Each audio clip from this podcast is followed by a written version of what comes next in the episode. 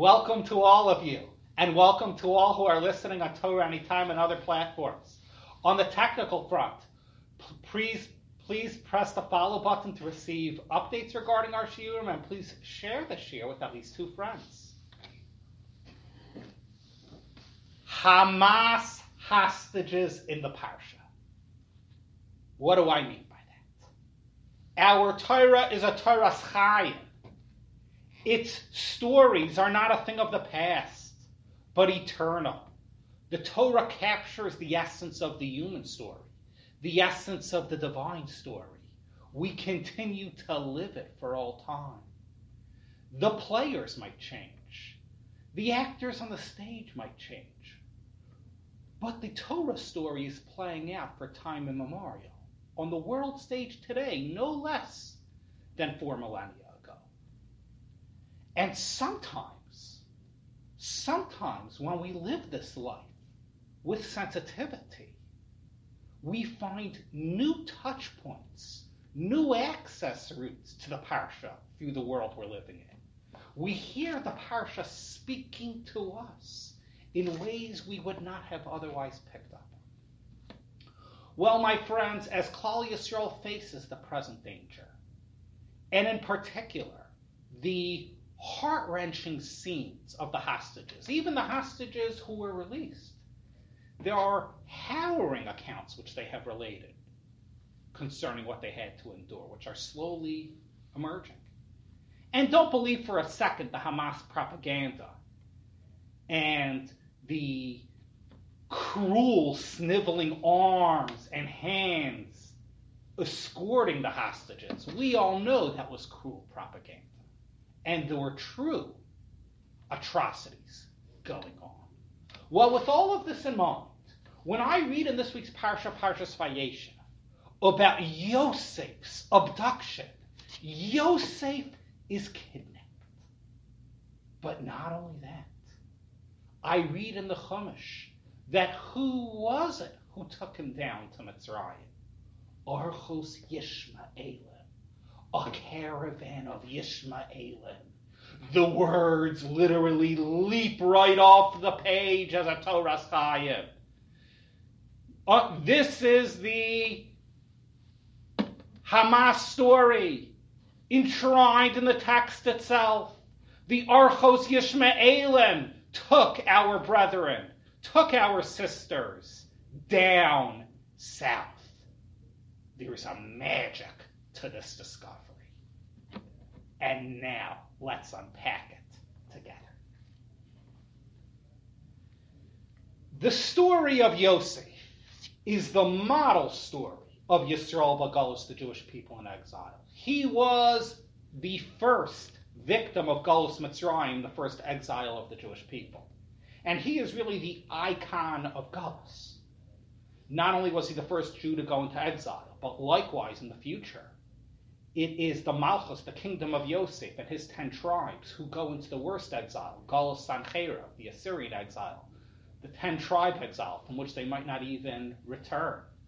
And the Medrash tells us that this is alluded to in the birth of Yosef.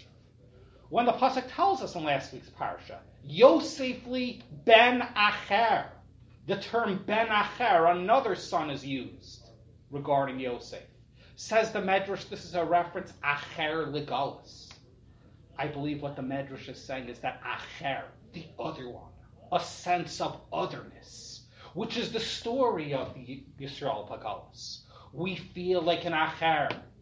Whether Yosef, who originally feels like an Acher, the black sheep, the unwanted acher amongst his brothers, or then certainly in the exile amongst the enemies, that feeling which the Jew, which the Yosef has as I am the acher, I am the despised other. Yosef is truly the icon of Galus, and that is the power of this midrashic read in my judgment of the word acher.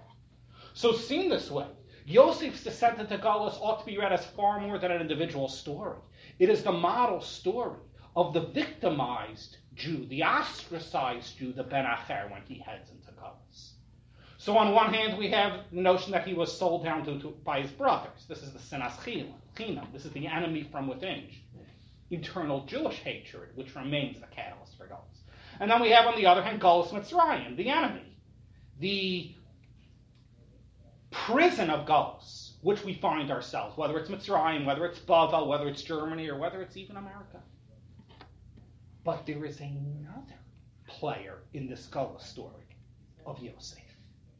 His brothers sold him down, and Potiphar and the Egyptians subjugated him. But what was the conduit? Who was the conduit who brought him from A to B? The Archos Yishmaelim, this caravan of Arabs. They are aggressors in this story too, in the abduction and the capture of Yosef. And in case we did not pick up on the power of this scene, Yishmael is in league with the enemy. There is a splendid revelation in the text. The Torah makes it very clear that it was not only Archas Yishmael. There's another group which insidiously figures in. It speaks about Vayavu Anashim Midyanim Sochrim, these Midianite merchants who somehow figure in the story. Why are they mentioned, says Rashi? This is to allude to the fact Yosef's going to be sold many times. His brothers are going to sell him. He's going to be sold to Yishmaelim, but then he's going to be sold down to Midianim and back and forth, as evident in the text itself when it says ultimately, notwithstanding the fact that he was sold to Yishmaelim, it was Bahamidanim, Machru Soal Mitzrayim. It's Midianim who sell him down to Egypt. So here we have a cohort of two groups bringing Yosef down to Mitzrayim. Yishmaelim and Midyanim. What is the significance of those two groups? Well, who were the Midyanim? The Midyanim were sons of Keturah. You recall at the end of Parshas Chayei Sarah, when the Torah tells us, as per Midrashic interpretation, that Avram takes back Hagar, the mother of Yishmael, now in a new form and a new identity called Keturah. And she mothers a child, Midian, who produces the nation of. Well, it is no coincidence that it is Yishmael on one hand and Midian on the other hand in league with each other. These are cousins. These are linked Bedouin tribes who are really one greater nation. Right? If you look at Sforno, you will, you will see, in fact, he tells us that these particular Midianim and these particular Yishmaelim in our story had a business relationship. Right? It is one greater nation of Hagar. And it's even more powerful to consider that they are serving as arteries, as access routes to Galus Mitzrayim. Mitzrayim is, of course, their origin, their joint origin, because Hagar was a Mitzri Egyptian princess. There's a, there's a certain aesthetic, a certain beauty in this perspective. You have Mitzrayim, the Galus proper, but then you have these cruel tentacles of Mitzrayim in terms of Hagar's descendants, Yishmael and Midian, who also have a Semite connection, also have a connection to the Aboses family, right? Fathered by Avram. So they serve as the road, as the, as the tunnel of dismay, pulling Yosef away from his Semite family down to Mitzrayim. The linchpin is Midian, Yishmael, this joint Arab nation which has both ancestral roots and realize something from a historical perspective. The greater Bedouin nation, the Ishmaelim, the Midyanim, they have always been doing this sort of thing. Whether in the Gemara, Gittin Pei we have accounts of shivuyim, of captors who are called Aravim, Arabs who violate Jewish women, or whether the Barbary states, think of American history, and the Libyan pirates who Thomas Jefferson waged war on, which, who, who, who, are, fanatical Muslims. They've always been doing this sort of thing. Because, as the Mefarshim explain, in another context, Yishmael is not a formal nation. They are a nomadic tribe. So they are never subjugating the Jewish people as, so to speak, an overpowering malchus or kingdom. They are serving this captor pirate sort of role, this almost guerrilla warfare, but particularly captor sort of role, kind of under the formal curtain. And now it's haunting to think, once again, this nation is the captor, the captor in the eternal epic of Yisrael, Bagals. And there's almost something eerie about the scene of Yosef being sold from one group to another. Is it Midyanim? Is it Yishmaelim? Well, that is our own story. Who are they, who are they abducted by? Was it Hamas? Was it Islamic Jihad? They're passing between the two of them.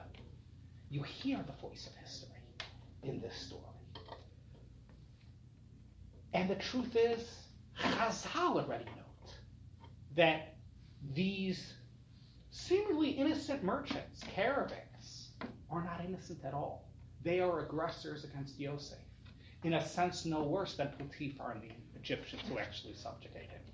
Because Rashi quotes the Medrash that Ksones Pasim, the description of Yosef's tunic as Pasim Pei Samach Yud is Rashei Teivos, is an abbreviation for Pe, Potiphar. Potiphar certainly was an aggressor of his. Sochrim, the merchants involved in the sale, who oppress him.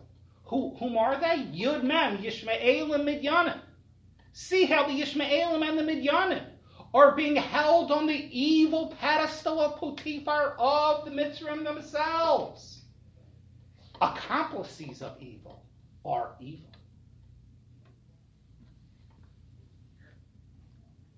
But in case we did not get the message, in case we will fall prey to the claim and these evil sort of claims which accomplices of evil against the Jewish people have had, well, I had no ill intent. I was just engaged in business. It just, so to speak, happened that there was an unfortunate consequence. I mean, the Ishmaelim will say, We are just a caravan of merchants. We were selling Nechos, sorry, below. We were just selling some perfumes and the like, and it happens to be there's some human cargo here. So what's the difference? Human cargo, spice cargo, like those sort of heartless, ruthless claims.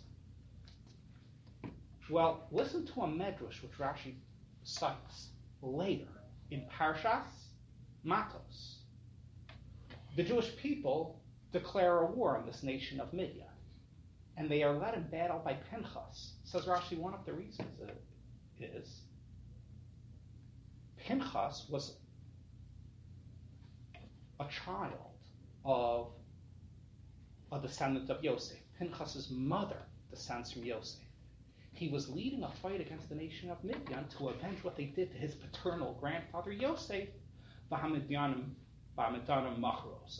So see that Rashi is clearly telling us they are seen as aggressors against Yosef, and by extension, the Jewish victim of exile who Yosef represents. Don't buy the claim of innocent business. They are seen as aggressors who ought to be destroyed.